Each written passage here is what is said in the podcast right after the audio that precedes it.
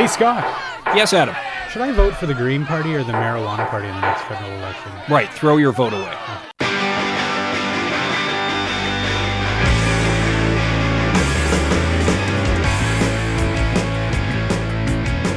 Coming to you almost live from the floor of the House of Commons. You're listening to the Unknown Studio. I'm Scott, I'm Adam. and we are your hosts. Joining us in the studio tonight are two savvy political minds. We have the investigative editor of DaveBerta.ca, Mr. Dave Cournoyer, a past political hack uh, who goes by the name of Duncan Wojtaszek, uh, which rhymes with fantastic. That's how I know how to say it. Welcome to you both. Thanks. Thanks. We're going to talk, uh, I think, provincial politics, Canadian politics, and in particular, post partisanism. Uh, and Scott was asking, and I was wondering as well at the beginning before we started recording, what the hell does that mean exactly? Well, um, do you guys know what partisan is? Do you know we have Canadian and Alberta and provincially political parties, and uh, they're the primary vehicles of elections, governing, and and political action in our society. But there's a group of people, and, and Dave and I think it's a growing group. Certainly, we were both in the past very active in our partisan lives and, and on different parties. But we've come to the conclusion that that partisanship isn't exactly taking our society where it needs to go. I would agree with that. I um, I watch uh, the news. I work in the news, and so I get to see a lot of uh, the political stuff going on in Canada, in the United States, and it's more prevalent in the states actually, where it's come to the point where the partisanship and the divide between the parties has become just completely unreasonable. Like there's just unreasonable vitriol and hatred going back and forth. There nobody's listening to one another. They're just attacking one another. And I'm seeing that more and more in Canadian politics now as well, and I'm troubled by that because I don't think that's as you say that that's necessarily helpful for society that that's going to move us forward in any way. That's my statement. Agreed. Um, I was actually thinking about this the other day. So, guys, jump in if you agree or disagree. I don't know if you read any political blogs aside from your own, Dave. I'm sure, I'm sure I, I don't. I only read mine. That's good. That's good. That way. I read know- hundreds, but go on. Anyways, I I I've subscribed to Warren Kinsella's blog, not because I mm-hmm. happen to agree with him, not because I agree with the Liberal Party in any way, but the the way that he goes about attacking the the current party in power is kind of to me totally pointless. I don't it doesn't resonate with me in any way. Okay, fine, I don't agree with conservative attack ads. I don't agree with liberal attack ads. I don't agree with NDP attack ads.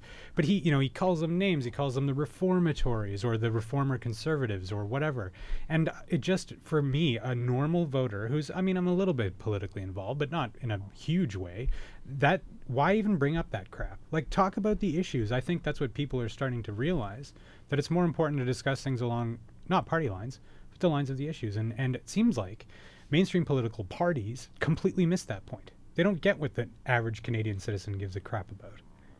Well, I think to a large extent that's because the system rewards partisanship. Like, uh, if you want to get ahead and uh, you want to be elected, you got to be partisan. You got to win a nomination, and you do that best by slamming your opponent. You want to get ahead and become a cabinet minister, you slam your opponent. The system inherently rewards partisan behavior rather than governing well.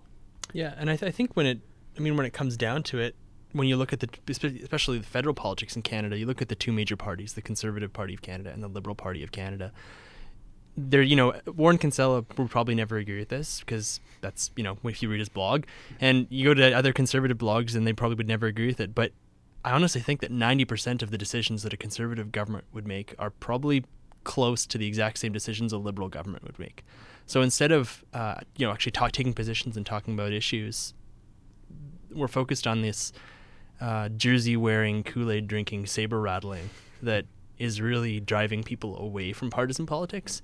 And I think that's one. I think that's one of the reasons why we have such low voter turnout in Canada. Yeah. I think there's it's helping further that disconnect that people have between politics and democracy and governance and how they feel how they feel about how they're being governed and how they feel they can participate in it. And I think it's driving a lot of people away. And I know myself as a as someone who was very involved in partisan politics up until a couple of years ago. Will you will you tell us in what in what capacity I- I- for our, for our tens of listeners? A- absolutely. Um, I used to work for the Alberta Liberal Party, Okay. um, and I worked for the party, and then I worked at the at the legislature. and I just it left a bad taste in my mouth. Um, more specifically for me, it was this idea that, especially the opposition parties in Alberta, they fall into this. It's my experience that they fall into this rut where it's just it's constantly criticizing the conservative government in Alberta, and they're they're not they're they're criticizing before they're offering alternatives, and Yeah. it becomes this this trap where everything the conservatives do is wrong, is bad, and mm. I just I didn't believe that, and I don't didn't believe that everything they did was wrong, and I didn't believe that they you know, the conservatives were bad guys. Like there's some I like some conservative MLAs, I like some conservative ministers. I don't agree with that the conservative government in Alberta is. Um, the best for Alberta right now. I, I think they're doing a really mediocre job, but I don't think they're the worst government we could have. Hmm. Interesting. I wouldn't have expected you to say that because you're a pinko commie. I am a pinko commie. I'm a reasonable, pragmatic pinko commie, though. That's that's not a libertarian either. Not really, no. um, okay, so we've got Dave's kind of uh, original political leaning here. I want to know uh, from the other side here Sure. what's going on. Sure. Um, so where where did you come from from politics? Well, I was a I was a progressive conservative in, in university, and uh, campus clubs are, are are these I don't know like nurseries of political thought, and, and that's where you build future um, partisan workers. And uh, I was very active at the University of Calgary, and um, after I graduated from university, I went to work for a minister of the provincial government, and I did that for two years, and I enjoyed it.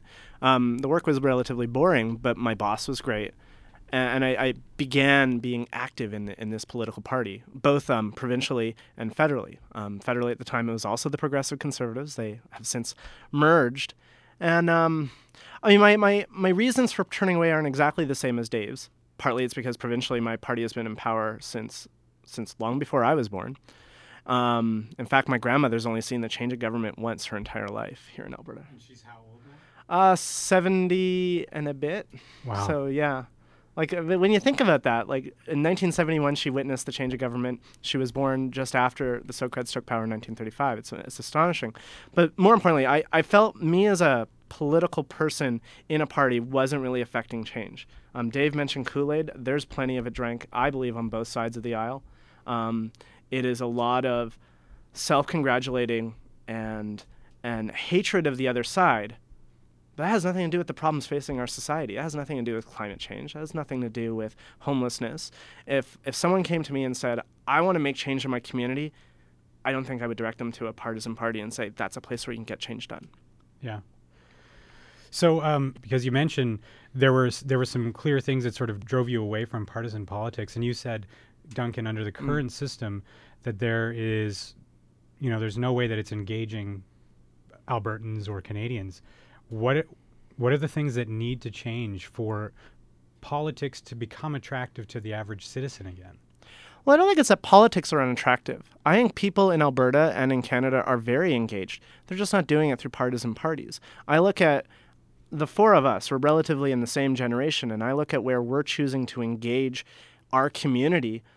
We're increasingly rejecting partisan politics. So I, I don't think it's part. I don't feel that partisan politics are the answer. I don't think the question is how do we make young people or middle-aged people engaged in, in partisan politics. I just don't think partisan politics are the answer. Do you know what the answer is? I was hoping that would be the resolution for today's show. Well, then don't say it now because that's gonna that's gonna put an end to the show way early. Wait 40 minutes, and then we'll be ready to have. We that. need some filler, is what we need. All right, so uh, let's move on to some filler then. In that case, um, all right. I was actually uh, listening to a radio show. I, I often listen to the radio station that I work at. I shan't name names, and I was listening to a financial radio show um, just the other day, and the financial uh, analyst on the show was talking about how there's not financially, like fiscally speaking, there's not much difference between uh, the liberals or the conservatives federally. Just move on to federally, and uh, that really it's it's two parties that have the same agenda but are relatively just wearing two different colors and just yelling at each other, and that uh, it, it's it's primarily to do with reliance on the state and uh, making Canadians need to rely on the government to do stuff for them. Don't rely on yourself, rely on us because we're your government in power. And that kind of resonated with me, and I thought that was uh, that there was there was a little bit of truth to that. And I just want to know where two people who are far more plugged into politics than than I currently am uh, would kind of sit on that. Do you agree with that? Do you disagree with that? What's what's kind of your two cents on that? Do you think that political parties in Canada are all really kind of pushing towards the same agenda at the moment, or do you think that there is a lot of difference there? Well, I think with the the when you talk about reliance on government, we talk about how government is viewed, and this might not exactly answer your question, but I think it raises a really interesting point about how, uh, even in the past 50 years, people view government. Uh, and like I mentioned earlier, the disconnect between society and government. And people don't necessarily view government as part of the community. I mean, it, when it comes down to it, what is government supposed to be? Like the origins of government, it's supposed to be how do we, as in a, as community wide, how can we build our roads, you know, clean our water, uh, police ourselves, you know, and the laws of the community. Now, I don't I don't think that people view government like that anymore. I think that it's this disconnect where government is viewed as what the politi- you know, the the the politicians run government. It's a bureaucracy. It's you know, and we've been stuck. I mean, I think. Uh, it, I mean, I, I, I was I'm young enough that I don't necessarily remember. Uh, I don't remember, uh, you know, the Reagan years in the United States, but from what you know, history lessons, what I've learned. Um, I mean, there was a lot of rhetoric, you know, anti-government rhetoric, and I think that it shaped the way we view the way we view government nowadays. And a lot of, I think, whereas a lot of people um, previously viewed that, you know, government had a strong positive role to play in society. I don't necessarily think. I think it's been watered down to the point where people don't really know what to think of government, and it's this kind of little bit of a negative view. And I think I think a lot of politicians have played on that, and it's it's diluted the importance of, of community and government. It it's about governance really. So because I think there's a clear difference between politics and governance. Yeah. And too often when we talk about government, we're really talking about politics. And I think that's when we talk about partisanship, when you talk about, you know, the, the blue wearing the blue jersey or wearing the red jersey or the orange jersey or the green jersey, you're not talking about governance, you're talking about politics. And I think a lot of people are alienated from that. And I know I'm I'm I'm alienated from that. And I just I think there's I need there needs to be a focus on governance rather than politics. I uh, you're right about the disconnect, and and now it seems like politicians. Uh, they they want to get elected to power. They want to maintain their mandate for four years. They they do it along party lines, and but the object for so many, you know, average or subpar politicians is to get reelected. It's not about building, um, leaving the community, leaving the country, the province, the city, whatever, better than the way you found it. Um, and I find that really off-putting. Like now, it's about it's about you know keeping that job so you can earn that salary. And and for the longest time, this country hasn't had. Uh, and forgive the the gender bias in the title, but a statesman. There are no statesman politicians anymore. We get to watch them on TV shows like The West Wing and stuff like that, right? We, I mean, it, Stephen Harper is not going to be remembered in the annals of history as making as doing groundbreaking community building you know developing the citizenry of Canada. It's it's he's going to be remembered by the left as a douchebag and by the right as a hero. Uh, uh, yeah and I, th- I think you just to touch on a point that you raised you mentioned the word power and I think that's a that is something that there's a difference between power and governance. And you talk about states statesmen and recently I was at a uh, book launch. Um, Rich Vivone, who's a former, uh, he published used to publish a newsletter called Insight into Government. Mm-hmm. Um, he launched his book, uh, book on the Klein era, uh, Ralph, Ralph, Klein, who was Premier of Alberta from 1992 to 2006. And at the book launch, um, there were a lot of former ministers uh, and former politicians and insiders going back, way back to the Lougheed era when Peter Lougheed was Premier of Alberta. And in the question and answer and discussion period after uh, Rich talked about his book, he mentioned, or David Carter, who used to be the um, Speaker of the legislature uh, during, I think he was a Speaker during Don Getty's time, and I, am pretty sure yes. he was an, was an MLA during Lougheed's time, and yes. he brought up that point about power, and he said he remembers specifically that when he was a minister in, or when he was in um, Peter Lougheed's caucus, when Peter Lougheed was the premier in the 70s and 80s, um, there was a meeting uh, of MLAs or ministers, and uh, one of them, while talking, brought up basically brought up, said the word power in in the same way that the, that you'd think politicians talk about it today. And Peter Lougheed actually stopped the meeting and said, and Duncan can correct me if I'm wrong because I think Duncan was there as well was when, yeah. when David Carter was talking about this. But he, Lougheed stopped the meeting and and basically corrected the MLA and said, "We don't use that word. That's we're not here for power. Like this is governance, and we don't use that word." And Carter's point was that since the Klein era, since Klein became premier, um, that word power was very much introduced into the, le- the lexicon of our politicians. You, you heard a lot more politicians, um, you know, the Steve West types, the Stockwell Day types, talking about power and use actually using the word power. And it was a real shift in the way uh, people viewed politicians and how politicians viewed their role in Alberta politics. Was that a deliberate choice to start using that word? Like it's a, it's a, it is a powerful word. It's a, it, it could be used to display power. You know, we're the party in power. Yeah. We have the power to change laws. It's kind of ominous. I think it was, and I, I think it continues to be today. And I think it's all with the objective of of not governing better. S- Uh, throwing around the word power or asserting power doesn't necessarily mean that that you pave the roads better or the trains run on time, but it does help you in the goal of destroying the opposition, which increasingly, if not outright, I think is the goal of every political party in in this country, is destroying their enemy and uh, and and that more than anything else is what led me away from partisan politics. Um, Scott mentioned liberals and conservatives. It looks like their agendas are almost identical, especially on, on fiscally. Uh, it's it's tried to say that the economy is too important to be left to the politicians. So what do the politicians do with their power? Well, they use it to try and destroy their enemy, and their enemy isn't poverty or or climate change. Their enemy is, is across the floor. I mean, I think for a lot of Canadians, witnessing what happened in Canada a year ago, the time when um, Stéphane Dion tried to lead a coalition, and Stephen Harper used every trick in his book to stop it, Canadians saw all of their politicians acting to achieve power, nothing more. which is okay. I'm I'm gonna go in a slightly different direction here. Um, I'm under the impression that legally, within our country, you can create a coalition government and you can topple a minority government with your coalition. In fact, there are governments in Europe that can't exist unless they are coalitions because you would not be able to get the votes necessary to do anything. Mm-hmm.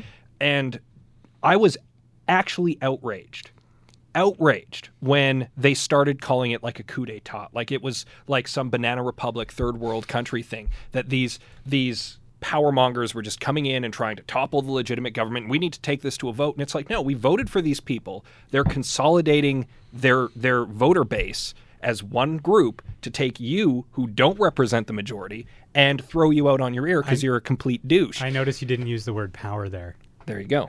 and and it I was I was legitimately outraged. And I was I was angry that in the end uh, the Harper Tories got their way and that they won and everything came up smelling Harper because he really he, you said it exactly right. He used every trick in the book. He really did manipulate uh, the Canadian uh, the Canadian people to get his way, and I thought that was just. Uh, I thought that was one of the lowest points I can remember in Canadian politics in my lifetime, and I was, I was, I was sad. I was sad to be a Canadian citizen that day. I thought the whole thing was a bit of a farce. I mean, it, you're right. It's not a coup d'état. It's it's the method for uh, switching governments, which is another way of not using that word, power. That's legitimate, but not very often used. I mean, the reason it was called a coup d'état was because, like you said, the, the conservatives were doing everything, using every weapon in their arsenal to make sure that it wouldn't happen. Proroguing parliament. I mean, who does that? Well, clearly the Harper conservatives do that. So you can tell that Scott is not a left or a right leaning type of person. But um, now you're putting words in my mouth. well, I'm just interpreting what you just said. I apologize that I know you vote for Stephen Harper every time. That's not true either. I'm just being a jerk. Um, but to your point, uh, you're right. It's it's an absolute power grab. And now, I asked what it would take for that to change. Is this going to be? Is there going to be a point at which there are so few people voting that the people who are elected decide to finally change things to, or or is it just enough for them to be elected by you know 20% of the population to go about their their business? I'm not even going to let them answer. I'm going to cut in with my answer. I honestly think that the politicians we have nowadays would be okay if three people came out and voted in a Canadian election if it meant that they won. I'm not Scott's even. right. I'm not lying at all. If it means that they win, they don't care if 10% of the population comes out and votes. What was the voter turnout in the last provincial election? Uh, turnout officially it was around 41%, but the chief electoral officer came out after about four months after the election and said because only about 90% of Albertans were on the voters list, the voter turnout was really around 37 or 38%. And is that among the lowest uh, in history? I think It it's, is. the lowest a- in Alberta It's the lowest in Alberta's history, and it's low amongst industrialized countries. That being said, let's not paint Alberta as this unbelievably special case, whereas other democracies are facing huge voter turnout. It's a it's an endemic problem everywhere except places where they force their citizens to vote. So what do you think of that? I know I think Australia is actually one of the countries that That's will right. fine you if you Yeah. don't vote. That's right. So d- is that is that part of a solution to engage people? I, I, I think the the issue I think the problem is is people don't see value in voting and participating in that way, and I don't think you can force people to see value. I think you have to, I I, uh, I think you have to You have to inspire. inspire. That's the word. Inspire is a good word. Yeah. Yeah. You have to inspire. You have to make people believe. You have to. The way you described at the beginning, the way you watch The West Wing, is the way all Canadians should feel about their political process. They should feel that it's legitimate. They should feel that it's meaningful is a good word too. Better than all of us being alone in our in our in our homes with guns and anarchy, right? um, the power of government. I, I'm not afraid to use the word. The power of government is supposed to be something that's good. It can be dangerous, um, but it's supposed to be good. Are we moving into a time where it is dangerous? Yes. Explain. Um, it is dangerous. People are becoming increasingly disaffected of the government, are beginning to perceive that the government has no impact in their lives. But that doesn't make the government not powerful. The government, I mean, to harken back to my first class of political science, the government has a monopoly on the use of violence. It's an incredibly powerful actor in our society. And for people to pretend that it has no power or influence in their lives, to some degree they're deluding themselves. And I think governments increase it, well, politicians are increasingly fine with this distance. But I mean, the Roman Republic fell and became a, do- a dictatorship. There's no reason to suggest that this isn't the first chapter of of that in Western democracies. That's some scary stuff. I don't mean I'm Well, yeah. I know. I, I know. It, it is, but it it absolutely Yeah. totally is. I think we forget how young our democracy is. hmm Um, I mean, Canada's only been a country for 130 some 130 Yeah. years and 130 some years, and our, the diversion of democracy we have now is not that old. Mm-mm. Um, I mean, we talk about you know our countries and our our elections as if it's been happening for a thousand years, but Well, democracy has not in this country, but not our And form of democracy. Absolutely not. Now we've talked a lot about um, parties. Uh, I know that Dave, you've you've had some interest in the past in election boundaries, particularly in the province and the city. Um, what are the the mechanisms of our democracy that should, that in your opinion, should change that will help improve the situation? Things like boundaries. I know a lot of people talk about proportional representation. Are these the things that are going to work for Alberta, for Canada? Well, I, do, I don't think simply. A lot of people talk about proportional representation and electoral reform as kind of the the magic formula for getting people to vote, and I think it gets goes back to the value um, thing that we were talking about before. Is I don't think that's the cure. I think there's some people who will, you know, it'll get their attention, they'll be excited, um, but most, I think most of those people are, are already voting, and most of them are political nerds or political science nerds. I I think the difficulty for like implementing electoral reform, and I think it's something you saw in British Columbia last year and and uh, four years ago, and then Ontario recently is you're dealing with a when you're trying to pass a, refer- a referendum on electoral reform, you're dealing with a population that is already very disconnected from from elections and the electoral process, and you're also explaining something that is a obscure concept for a lot of people, like talking about electoral reform, talking about single transferable vote. I That's mean, not the kind of thing that gets people out to vote. Like uh, No. this election is based on the issue of, of uh,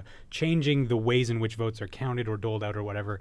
And I don't think that I I don't think politics have to be sexy.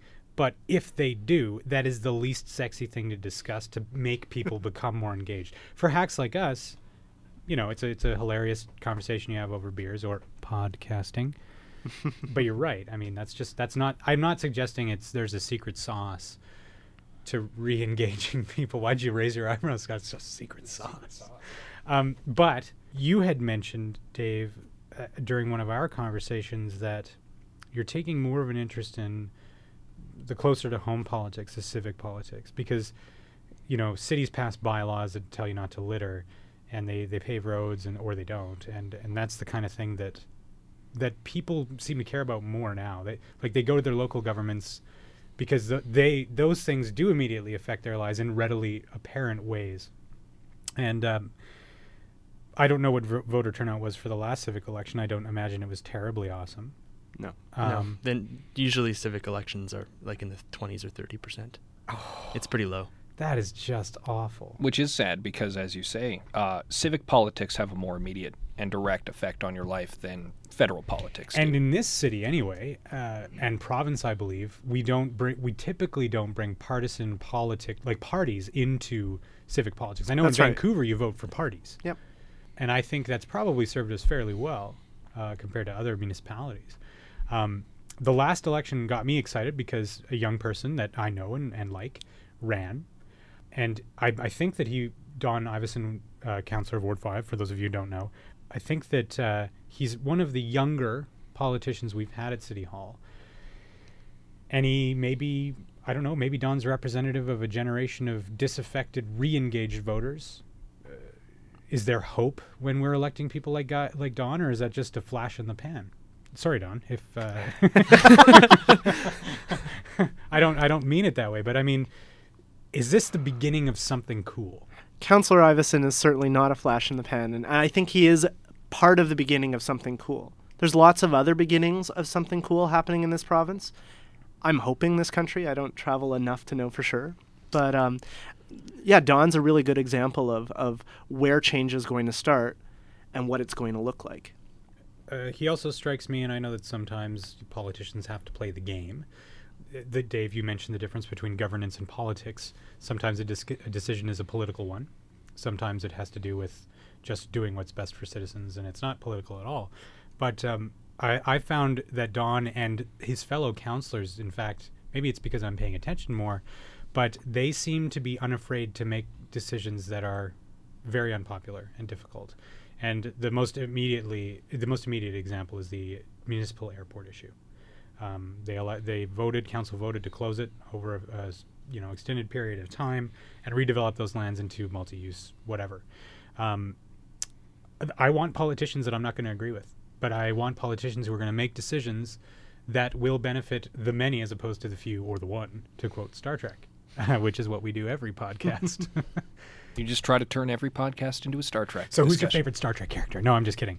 Um, uh, who would be the best Star Trek character to govern us? Is really the question. I think we're all wondering. I'm sure we all are. Duncan, you look like you're ready to answer. Well, that that's also true, Jean-Luc Picard. ah, not Khan. But That's uh, that would be a dictator, I think. I, don't have know- to agree with him. Picard's the, the best diplomat, the best politician, the best statesman out of all of the captains. yes, And that is really what I think we need states people, states women. I don't care who it is. So let's start talking about women in politics and let's talk about it as it relates to politics in the province. Now, gender might not be an issue here. But oh no, it is. Okay. The, It w- is, The Wild the Wild Rose Alliance. Yep. They are the new extreme and I don't mean for that to sound like scary, but the, the they're more right of center than the conservatives. Yes, no? Depends, but it, it's fair to say mm-hmm. broadly, yes. Yeah. Issues based no which is great right Mm-hmm. because here's a political party that isn't we're right wing all the time for everything Mhm. or extreme right wing anyway so danielle smith is Mm-hmm. uh is in the running to be the leader of that party and the other person is Mark Dryholm. That's Di- how you pronounce di- it, right? Uh, I think it's Direhome. Yeah, obviously. It's D Y R, okay Yeah. not D R Y. um i know that you've both been paying attention to this Oh, yes. why is this exciting I think it's exciting because what I'm looking for in the next provincial election, what I'm looking for in Alberta politics is a game changer. Something that someone or some party that's going to take this kind of awful rut um, that we're in right now where the liberals win, you know, 10 to 20 seats and only focus their resources on 30. The NDP win two or four seats and only focus their seats on four, focus their resources on 4 and the conservatives automatically without even being contested pick up 60 seats or, or 50 seats and then they destroy the liberals and the ndp in, in half of the seats that they were focusing on and what i'm looking for and what i think is exciting the potential um, specifically for someone like Danielle Smith. And we can talk about. I'm not. We can talk about the specifics of the of the uh, our thoughts on the on the Wild Rose leadership race uh, in a minute, but I'm looking for a game changer, and I think someone like Danielle Smith, who has been getting, a lot of media attention, and because she's been getting a lot of media attention, it's difficult to separate that from whether she's actually selling her campaign is actually selling the memberships needed to win uh, her leadership in her party. Um, but someone like I think someone like Danielle Smith could potentially be a game changer in that if she could lead a right of center party that could challenge the progressive conservatives in ridings where they haven't been challenged in, in 40 years um, and maybe pick up 10 or 15 seats or five seats, but just shift that environment so we can, it'll shake things up and it could lead to something.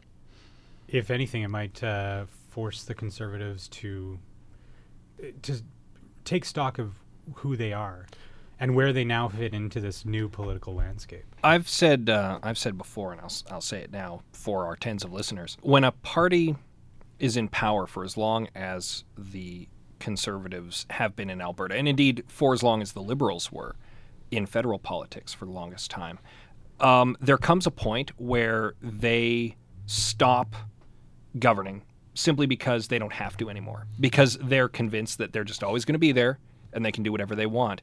And it's a sort of political hubris in a way. And the Tories in Alberta have had it for years, uh, since Klein even. They've just they're they've been untouchable and they know it, and that's why they just go out and do whatever they want, and they know that they don't have to be held accountable to it. And as much as I'm leery of uh, another right wing party coming in, I'm also not blind to the fact that they're the only people who really have the potential to challenge that hubris and to make the Tories wake up and realize, oh, oh crap, we have someone now who's actually a threat and is not just like the laughable liberals or the forgettable NDP. I think it's the other way around. I think it's the laughable NDP and the forgettable liberals. Oh, fair enough. I, I think that's important to point out, though, that the hubris probably doesn't exist solely within the Progressive Conservative Party. It exists in the very comfortable seats in the opposition as well. Mm-hmm. Um, it's so easy just simply to not throw out a vision and and just criticize the progressive conservatives. And I think the liberals and the Democrats have, have grown comfortable in that role here in Alberta as well. So what is so big about Danielle Smith? Well, she says, when I'm premier, I'm going to do X, Y, and Z, and I don't laugh. No, no offense to Kevin Taft. I think he's a great guy. I really do. But when he says, when I'm premier, I'm going to do X, I have to do my very best to bite my tongue and not laugh. Because in reality, you know that he really doesn't have a That's chance. right. That's right. And and his party isn't aiming to be the government. Like that's the thing that bothers me the most about the New Democrats and the and the liberals is that's not their game plan. Their game plan isn't by 2012 we'll be outright competing for government.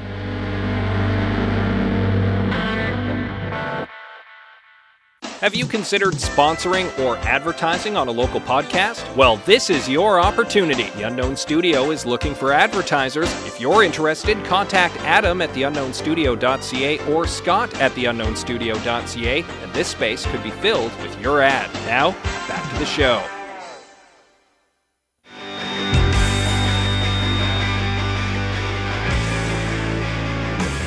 I'm gonna I'm gonna go crazy speculative here. I'm gonna go science fiction speculative here. What if we in Canadian politics did away with the party system altogether? What if we said no, politicians have to run by themselves on their own agenda, on their own platform, and you don't get a jersey to wear that's going to help you get votes? What if we did that? Would that be beneficial to politics, do you think? Or would that just be a disaster waiting to happen? I'll go stunned them because No, they have no, never I'll even considered first. this Uh, before. oh, of course I have. Um, there's a there's a libertarian in me that says you can't tell people not to congregate. You can't tell people they don't have the right to uh, assemble. Um, the same as there's nothing forbidding political parties from rising up in our municipal scheme either. It just uh, it just wouldn't work. So would I proudly think that it was a good thing if we, we did away with partisan parties if they were no longer the norm? Probably. Probably I would. Do I see it happening? No, because the system encourages partisanship. The system rewards it. You don't become the the prime minister of Canada any longer, or the premier of Alberta, or a minister in their cabinet, without beco- being that kind of an attack dog. Fair enough. Fair enough. and and you know, whereas governments in Europe have sort of adjusted to minority government situations and coalition government situations, it's very clear over the last however many mandates this minority government has been handed that they just can't get it together. They're not working with the opposition. See, a minority government, the way it exists now, in my opinion, is probably your best chance of things starting to work effectively. Like this is the this is the way that you have to work together to get stuff done. Well, no one's doing that. It's it, it's it's a constant power grab. Before Christmas, it was proroguing Parliament. Michael Ignatieff was talking about, um, you know, taking down the government this fall, which was everyone I knew, left leaning, right leaning. Everyone was like, "This is a terrible mistake." Work together. Canadians have asked you a number of times to sort this out. We'll send you back in a minority government situation if you want to go to an election again. No, it's. Uh, I agree. The the Canadian voters, the 30% of us who go out and actually vote in federal elections, have made it pretty clear that no, this is the government you're stuck with. Make it work. And it's like no one is willing to do that. No one, and, on any side, no one is willing to work with anybody else. They're they've got their own little corner that they go and you know make fun of everyone else in, and nothing gets done. And that's not helping Canada. Get your together. That was awesome. Tirade. what do you think would happen if we do, if we did away with the party system? Like, and now, Scott, to your question, was it uh, is it we, today we do we do away with political parties? Tomorrow we have an election, or is it people getting used to this this whole situation? Because I'm I'm not uh, I'm not saying that we should just uh, say no. There's no more political parties tomorrow. I'm saying if if this were to happen, but sure, if you want to go the extreme way, tomorrow there are no more political parties. Go. We're having an election. I just wanted to load the question a little bit. Well, more. I, I, I- I just want to put uh, touch on uh, Scott's point about looking at minority parliaments. Um, Canadians since 2004 have sent back th- now three minority governments or three minority parliaments. And see, I just made the mistake uh, that I'm going to talk about in a sec. Um, I think, and I think this goes. This is a mistake that starts from election night, uh, when CBC, CTV, Global, all the main networks who are covering elections, which you know, election night, you know, from their election night command center with Peter Mansbridge or Lloyd Robertson. They should Uh, do those for the like battle inside bridge. tanks. Yeah, the battle bridge. Separate the saucer section. The citizens just float above the earth while they while the the battle bridge sorts out the election. That's awesome. Anyway, continue. I apologize. No, that was great. Um, I think I think from the beginning. Um, I'm trying to think of my point now. I think from the from the from election night, when you have uh, the networks all inching in to call, you know, basically call who's going to win, who's going to win. They they want to declare it, and from the election night when we get a minority parliament, they declare it's a conservative minority government, it's a liberal minority government. When actually, no, it's a minority parliament, and the conservatives have the most seats, or it's a minority parliament and the liberals have the most seats. But that does not. Sh- that shouldn't necessarily equal, and it does in the terms of the parliamentary system. It does not necessarily equal a government. I mean, we were talking about coalitions earlier. Uh, on election night last October, uh, when the networks were calling it a you know a conservative minority government led by Stephen Harper, that's not necessarily accurate. I mean, it could have been a, a you know a liberal NDP bloc minority government led by, you know, uh, Jack Layton or something. Oh, You know, yeah. Um, we, we, So- we we all shuddered. So when these minority uh, minority parliaments are are elected, are formed, it's then incumbent upon the leaders to collect the majority of seats and then go to the governor general and be like, "Hey, we, we're going to do this." Isn't- well, is that that, that that's I think that's more accurate how it sh- how it's supposed to be. yeah? Not by Um, default, the one with the most seats. Out No, all. and I think because we were so used to having majority governments in Canada. I mean, the last time before 2004, the last minority parliament we had was in 1979 with Joe Clark. Mhm. And then we had from 1979 all the way to 2004, we had conservative, progressive conservative, and liberal majorities uh, with Brian Mulroney, or Trudeau, Mulroney, and Chrétien. And I think 2004 rolled around and we weren't quite sure what. No one really thought about it because it hadn't happened a long time, and it's it's not something that's that's at least in the past 50 years has been common in Canadian politics. I mean, I think before that we had minority parliaments in the 1960s with with uh, Diefenbaker and Lester Pearson, um, and Trudeau in the 70s. But uh, I think we need to take a different look at minority parliaments on election night, and I think I have a big beef with the, with some of the news networks calling it a minority government because I think that's an inaccurate way of looking at it. I think it's interfering with, with what happens in, in Parliament because we automatically assume that you know Stephen Harper or Paul Martin is going to become prime minister when that shouldn't be necess- necessarily be the case. You're saying that Peter Mansbridge was wrong. I don't want to uh, presume the bridge uh, um, wrong on, on much, but I, I think the term is inaccurate. Yeah, I know, and I, d- I mean, you, someone Misleading. Someone might say you're arguing semantics, but I think it's an important distinction, because otherwise you're di- by default stuck with douchebags. Well, I think you're you might be stuck with douchebags anyway. Yeah, this next election, it seems It's a douchebag election. strong that yeah. I know. I'm not looking forward to it, and that's one of the reasons why when Ignatieff was like, "We're going to do this," I was just like, "Really? You think that's such a good idea?" It's uh, it's a waste of time. It's a waste of money, and the result is going to be exactly what you're looking at right now, Yep, I agree. which is the conservatives holding a minority parliament with uh, a smattering of uh, NDP bloc and and liberals to uh, get all up in their faces. I wonder what these kinds of discussions are like in Quebec. Because it seems to me, obviously from the outside looking in, that the separatist movement is very, very secondary to the Bloc's agenda lately. I've said for a while, and this is my observation, and, and I could be way, way out to lunch on this, and so I'm going to bring this up and then let the two actual political uh, post pundits to uh, to give their two cents. But it seems to me that the bloc really has no intention of seeing Quebec separate from Canada because they realize what kind of a sweet deal they have here. Because we bend over backwards for them, and they just keep taking and taking and taking, and uh, that's kind of that's kind of what I see. And they just throw around the separation thing to get their way. I, think. don't- I Are you don't- sure I you think haven't voted for Stephen Harper? Because I, I don't necessarily disagree with you, um, but you've just alienated our one French Canadian uh, listener, rather. so we have nines of listeners. now we have nines of listeners. um, yeah, I mean, is that really part of the like? It's so not part of the mainstream Canadian political discourse. Do they still bandy that crap about? I Hold think on. so. Hold on. I want to say this because I want to make this clear. I don't think all Quebecers think like that, but I think that their politicians think like that. Yeah, I know. That's Yes. and now sorry, continue. no, no, and I think that was clear. And I, I do think that the Bloc and the Parti Québécois, I think there is a good number of their politicians and especially of their their workers. And I, I- I can't overemphasize the importance of these workers to political parties and how they do what they do.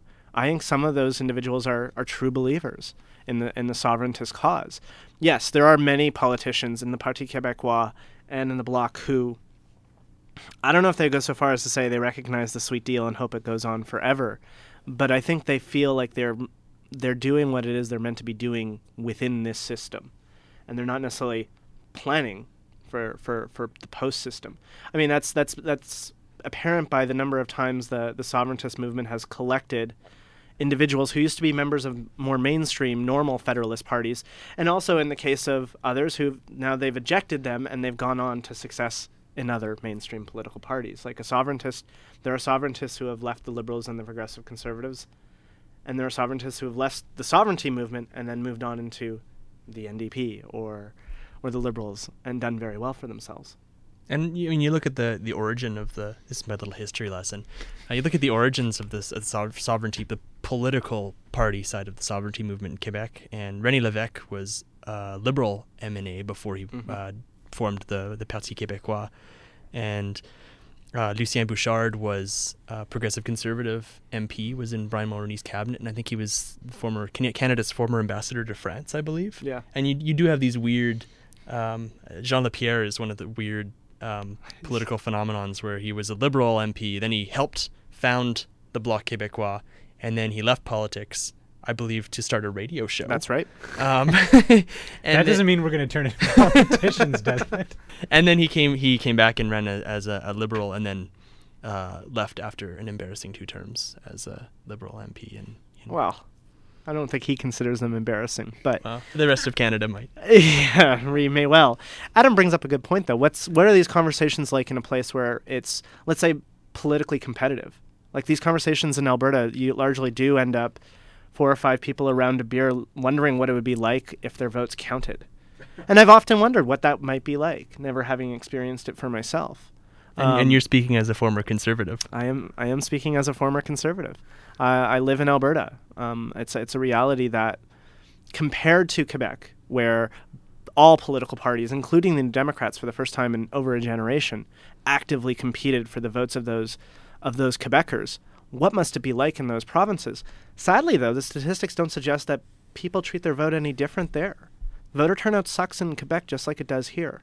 Yes, I think there must be a reason why people stayed home in Alberta last election is because it wasn't a very politically competitive election, despite what the Liberals tried to tell Albertans. But I have no real faith that voter turnout would massively improve if if all of a sudden it looked like the Stelmach regime was on its last legs and we might have a change in government. I don't want to say I hope I'm wrong because I'm not praying for the end of the Stelmach government. I might be alone here at this table thinking that way. But I don't have any faith that that voter turnout's going to change just because all of a sudden it becomes competitive. Is it the way that elections are conducted? Like, is this? So we're talking about a passive group of citizens sitting there, mouths half open, looking at the internet or watching television. If an election was packaged like a reality TV show, where you could vote via text message for your your favorite dancers, your favorite dancing pairs of minority coalition type governments, would voter turnout improve? Is it the mechanism of voting? Because you're saying that that the turnout's similar across the, the, the country. So what the hell? How do we engage citizens? Well, I think it's partly that the meaningfulness of the vote in the reality TV show, the the person casting the ballot via text at 99 cents a vote, they honestly believe their vote's going to count and it's going to be meaningful and that they're going to be a part of a group who makes the decision. I don't think Canadians feel that way in elections. And I don't think that vi- a reality TV viewer should feel that way watching reality TV, right? Because we're talking, right? Well, I mean, it's two sides of seven different coins. So there goes my point out the window. now we have to think of something else to talk about. Um, let's go back to talking about the Wild Rose Alliance. Cause, Sure. Because um, I know I know you're both in, engaged with what's happening there. What are your thoughts on the the the two potential leaders? Mhm. And I know what you hope will happen uh, with the Wild Rose Alliance. What do you think reason, reasonably will happen if the Wild Rose Alliance has a, a slate of, of uh, candidates in the next election? Starting with you, Duncan. Okay. Um, well, yeah, I am hoping for Danielle Smith. I think she's she's a, a smart and uh, politically savvy leader, and the kind that we've been missing on the scene for quite a while. I honestly can't speculate on her chances. I mean, this is a party that until she came on the scene, I wouldn't have even in my wildest dreams thought I'd be voting for. I was as shocked as many Albertans were at the uh, Calgary Glenmore by election. I had no idea that an urban riding that had been conservative for 40 years was going to elect, which maybe they're on the cusp of not being a fringe party, but on election day, they are a fringe party. Like they have no MLAs in the legislature, and they have run on an extreme right wing agenda. I would never have guessed an urban riding was going to vote so overwhelmingly in favor of Paul Hinman, and that the conservative candidate was going to lose so badly. Um, yeah, ca- coming in third, coming in third, where the Liberals came in second. and she wasn't a nobody either, Yeah. right? She was an alderman in Calgary. She well, A she still conservative is. candidate. Yes, Yeah.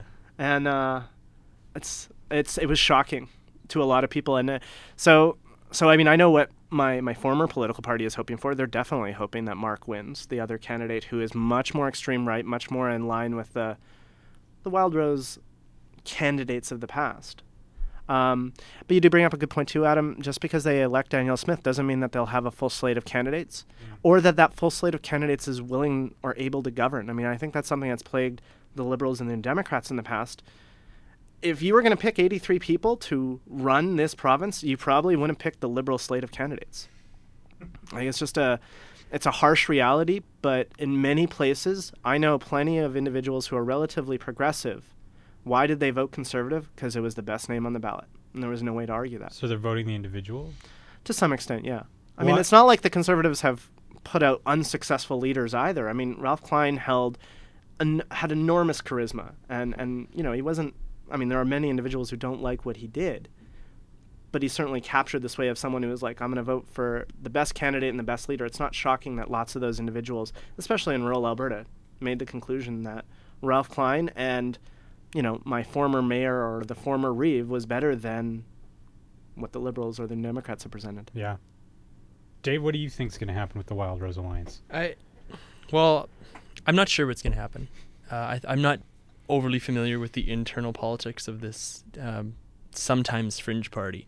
Uh, so I, I mean, it really when it's it's a leadership race in an internal internal party leadership race. It's really going to come down to who sells the most memberships and who gets their memberships uh, out to vote. Uh, I think they're having a telephone vote, which I think most a lot of parties have done. Uh, well, I know, unfortunately, the Liberals Yeah, had an gonna say, unfortunate incident with uh, Not so uh, the tel- a telephone vote in uh, 1994, uh, which, if you're interested in uh, reading about to your nines of listeners, there's a good book by Keith Archer, who's a former history and politics professor at the University of Calgary, and he put out an excellent book detailing the shenanigans that went on. The telephone shenanigans. Yes, the te- actually was the telephone scandal, and it actually dogged the Liberals in the nin- into, from 1994 all the way into the 2007 election. And Wow, I was totally not plugged into that.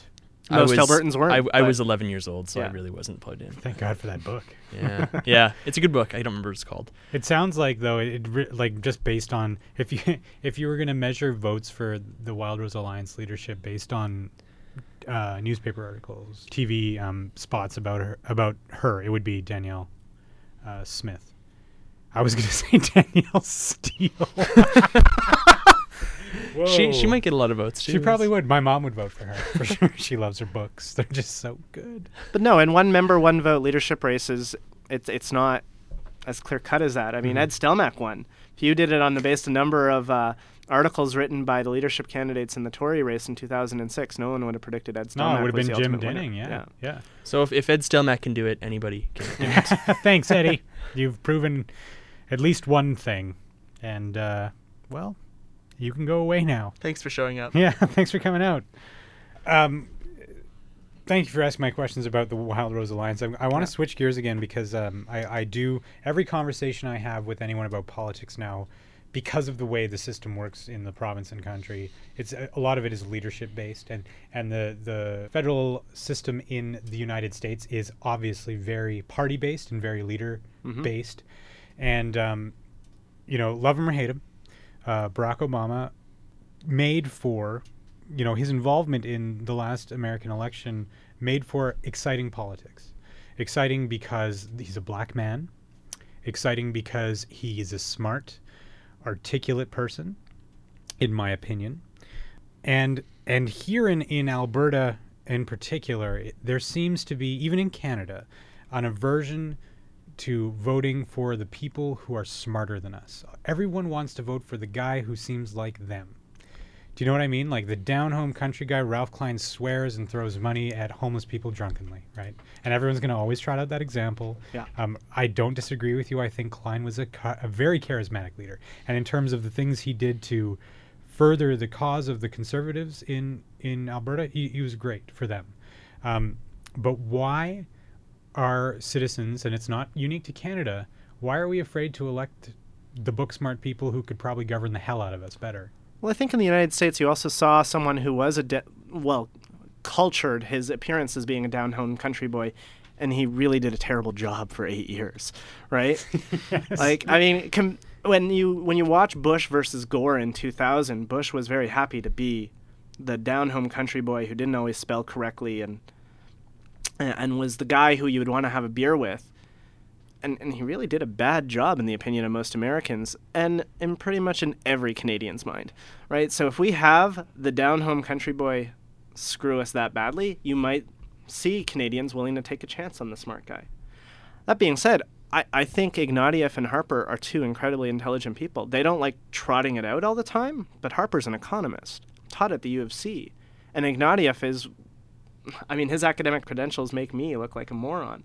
Michael Ignatieff is, is someone whose books I read in university. So, um, do Canadians have an aversion to it? We also elected Pierre Trudeau, who, I mean, if anybody came across as an arrogant guy who knew more than you did, Pierre Trudeau would fit that bill. But Pierre Trudeau arguably was also a statesman. He could Yes. lead and he could inspire people. And and I would argue was the last politician I can think of in in like federal Canadian politics who was a statesman. And we haven't had one really since. Well, and the, the the other defining quality of a statesman isn't just you know charisma and intelligence. It's being able to look the country in the eye and say, "I made this decision that wasn't popular."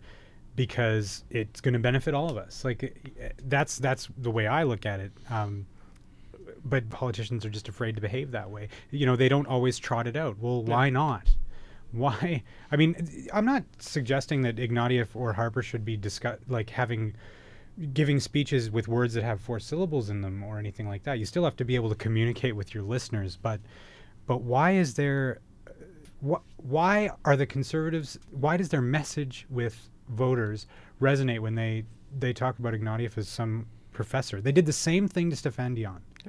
W- Why? Why are people afraid of voting for smart people? But I, I Boring people, yes. I get that. I get that they're boring. So you need the charisma, yes. But wh- why? Why do they slam intelligence? Professors and whatnot. Well, I, I think it's that's more individual politics. I think they'd slam the Liberal Party leader if it were someone who didn't have a PhD and you know taught at Harvard.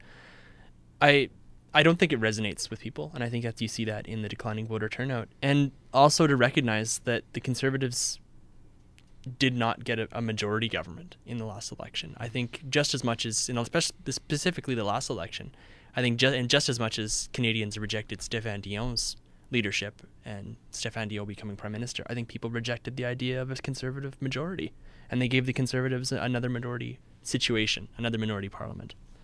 So I, I don't think it's it's resonating in terms of getting uh, millions of Canadians to who didn't last time to get out and vote conservative. I think it's driving a lot of people away and making increasing that cynicism and that disconnect. All the same, though, you're going to probably see continuous cautious campaigning and negative campaigning every time. As long as there's going to be an election every year, or at least the threat of it, parties are going to go with what works. Yes, it alienates people, negative campaigning, but the alienation manifests itself in people not going to the polls, not voting against you. Um, so long as this works, parties are going to do it. And, and the media also has a lot to do with it. I mean, they brought up election night, but it doesn't start and end there. Calling Stephen Harper a liar and someone who's breaking the law with election ads, that gets you on the, a lead on the news. Talking about a vision for Canada in using four syllable words, that doesn't get you the lead. Um, so I think it's going to be like this for a long time. I do think that there's hope, and I see it everywhere. But there's all sorts of forces working against the idea of finding statespeople. And we also have to ask ourselves, do statespeople want to run? I think that's um you mentioned earlier about gender politics and it goes beyond. I think the very best people in our society, they look at the political game and they see it as something they're going to p- take a pass on. Yeah, I agree with that. I, I remember a quote from the Hitchhiker's Guide to the Galaxy that said that those who most desire to be elected into power are the least qualified to do it.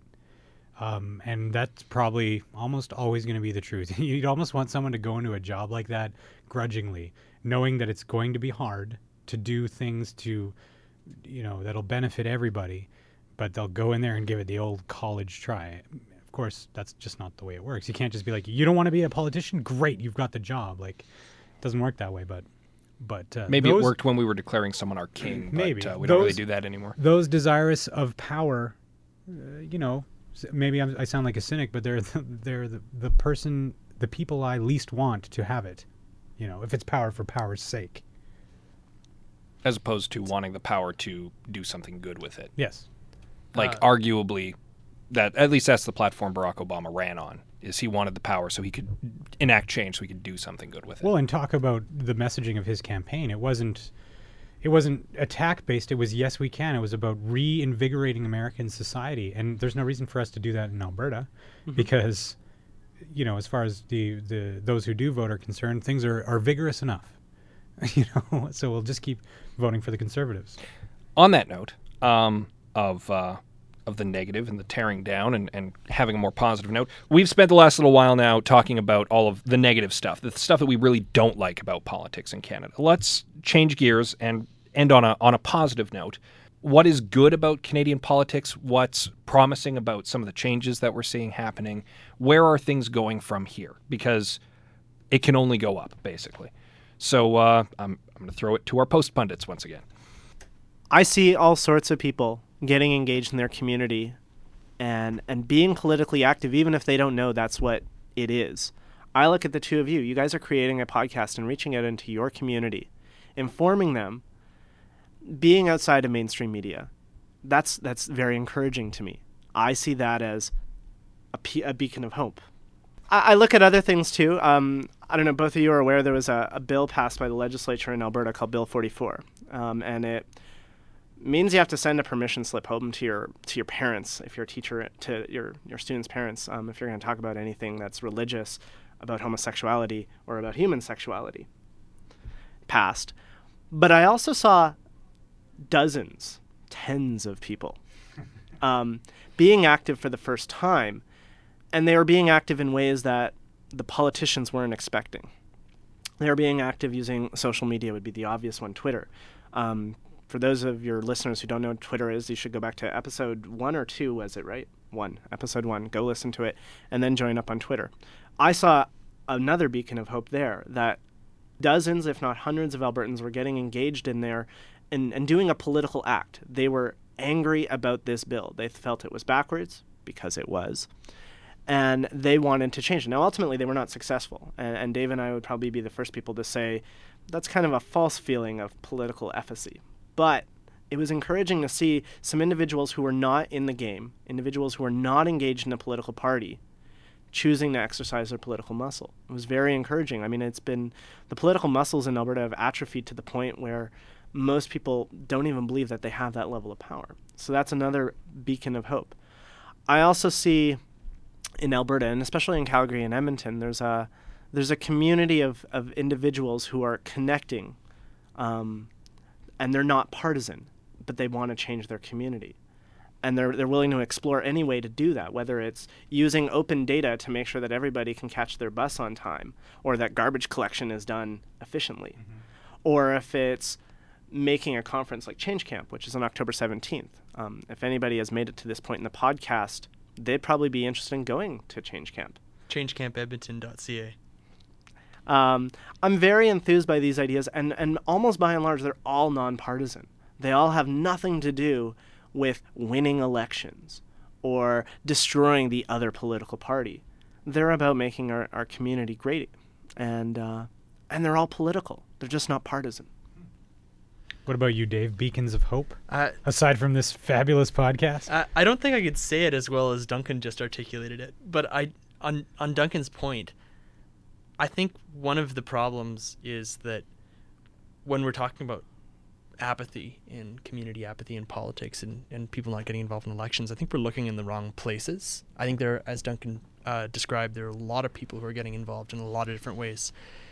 And we shouldn't necessarily. I think it's a little naive of us to simply expect that, especially for younger people, and I'm talking people 35 and under or 40 and under, that it's a little naive for us to simply expect that they're gonna jump feet first and get involved uh, in the system that was set up by their grandparents and their parents, and that's occupied currently and defined by the politics of their parents and their grandparents. So I think when if we look to other areas, um, for example, like all pretty much everything Duncan said. It's non-traditional. It's something that someone who's 60 years old and been in politics for 30 years probably wouldn't know where to look for look for it. Probably probably isn't aware that that exists or that, that these discussions and involvement is happening there. And it's being done leveraging tools that didn't exist 10 years ago. I think that's another huge distinction. You know, mm-hmm. things like Twitter, yeah. blogging, it just brings people together and makes them makes it easier for them to organize on their terms. Yeah. But it's it's not that no, I don't I don't think it's the social networks or the actual like uh, applications, the apps that make it make them uh, impressive. I think it's the value that people feel they're getting out of mm-hmm. it, and that's the key. It's it's not just the internet; it's the value that people feel when they're contributing to. Um, you know, the airport issue was, mm-hmm. was a big one in Edmonton. I mean, we were talking about this closing or keeping open the city center airport for 20 years, and finally, city council had the the kahunas to uh, to make make a decision on it. And I mean, I mean, the decision was kind of a little watered down because it was to phase yeah closed it oh, down over well, a phase that, that period of time that political. was undefined. That was political. Yes. But the point is, they actually said we're going to close it down, mm-hmm. but it, timeline to be determined. Eventually. Eventually. but I think that the value that people um, felt they could get out of, out of getting involved and it manifested itself through a social network and through on, on online and people emailing their city councilors, people getting involved on Twitter, people getting involved in their blogs, mm-hmm. on setting up uh, websites uh, on to uh, promote the issue. Yeah, I think that's that's where people are getting in, a lot of people are getting involved now, and it's not a traditional way of getting involved. So that's why I think it's lost on a lot of pundits and columnists uh, and politicians who it, it goes it goes under their radar. Yeah. So there is hope, and it's it's. But I mean, unless it's a violent revolution, it's going to probably be a gradual one.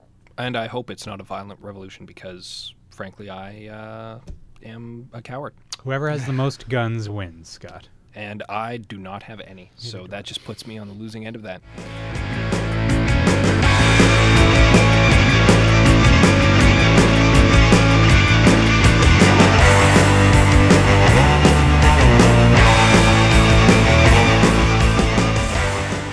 On that note, uh, I believe you have a fast 16 for these two gentlemen. I do, and I happen to know you both listen to the show. We do. So when right, right? no, I do absolutely every single episode I Rel- listen to, but I've only listened to two episodes twice. So Oh, you've listened to episodes twice. yeah, I'm curious just which two episodes. uh, Brittany's and Iverson's. Ah, yes, our first The, two. the boring ones. yeah. The, anyways, The this bug one, was awesome though, by wi- far my favorite. The Oh. bug one, yeah. This is wicked. A man after my own heart. There you go. Here we go. The Fast 16 with Dave Cournoyer and Duncan Wojtaszek. Number one, Dave. Your favorite food. Uh, Maynard's wine gums. Ooh. Duncan, your favorite color. Yellow, Dave, Mac, PC, or Linux. Definitely a Mac. Duncan, dogs or cats. cats, Dave, your favorite holiday. Uh, Christmas. Duncan, your favorite sport. hockey, Dave, your favorite pastime. Writing. Ooh, Duncan, your favorite music right now. all that's going through my mind is Disney. That's acceptable, I guess. Okay, uh, Dave, your your favorite movie, Um, not Disney. not, not Disney. uh, my favorite movie, Indiana Jones and the Last Crusade. Nice. Yeah. Uh, Duncan, a movie that you hate but everyone else seems to love. Forrest Gump, Oh, really? I was not expecting that. Uh, Dave, the the one movie that you get made fun of for loving. a Muppet Christmas Carol. really? I think that's. I some it's some people make fun of it. I will, from now on. The- Um, the, the other one could be Get Shorty. okay, sweet. uh, and finally, Duncan, uh, this is it for the standard questions. Your proudest moment. Getting married the second time Oh, the first time just didn't work. didn't work you. out. No, Now we're on to our wild card questions, starting with Dave. If you were to run for a political party today, which party would you run for and why? I I don't think I'd run. I could run for a political party right now. Do I have to answer a political party? Yes. Uh, provincial or federal Uh, provincial in Alberta? in Alberta. I just wanted to make this question as hard as possible. Oh yeah. Um, You don't even have to tell me why, just name the party. I'd I'd probably say the Green Party, but they're in the process of being deregistered, so no, that's they're not going to exist in a couple months. And that's probably why you'd run for them because you don't really want to do that. Yeah. Duncan, Yeah. uh, what is one of the key issues that, at any level of government, uh, people are absolutely failing to address? poverty. Okay. Uh, and now, Dave, who is your favorite Muppet? We end with two easy ones. It has to be Gonzo. Okay. And Duncan, growing up, what was your favorite Saturday morning cartoon? He-Man. Nice. Nice. Only three others share this secret. Our friends, the Sorceress, Man at Arms, and Orko. That's a great note to end on. That is a great note to end on. Uh, thank you guys both for coming out. Um, it's been fantastic, and I could carry on this conversation for another hour easily, and we can't because I really have somewhere else to be. like Thank right you now. guys very much for joining us today. Thanks for having us. Thank you very much for having us on. Uh, and who do we have next time? Next time, we have our very special Halloween episode, and we're going to be talking about ghosts and haunted houses and all kinds of fun stuff. In fact, I believe we might even be talking about haunted houses in Edmonton. Dun, dun, dun. So tens of listeners, sorry, nines of listeners, please tune in. Thanks again, guys, for coming out. Thank you. Thanks. You've been listening to The Unknown Studio, Episode 9. Our guests, Dave Cournoyer and Duncan Wojtaszek. Our topic, post-partisan politics. Reproduction by Adam Rosenhart, post-production by Scott C. Bourgeois. You can visit us on the web at theunknownstudio.ca. Thanks for listening.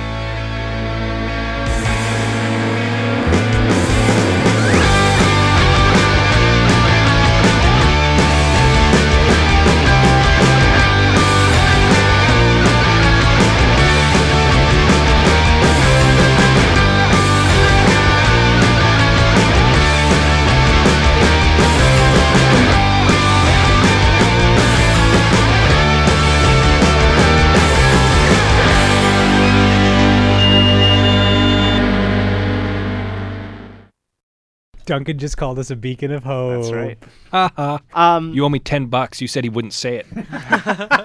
Here's your ten dollars, sir.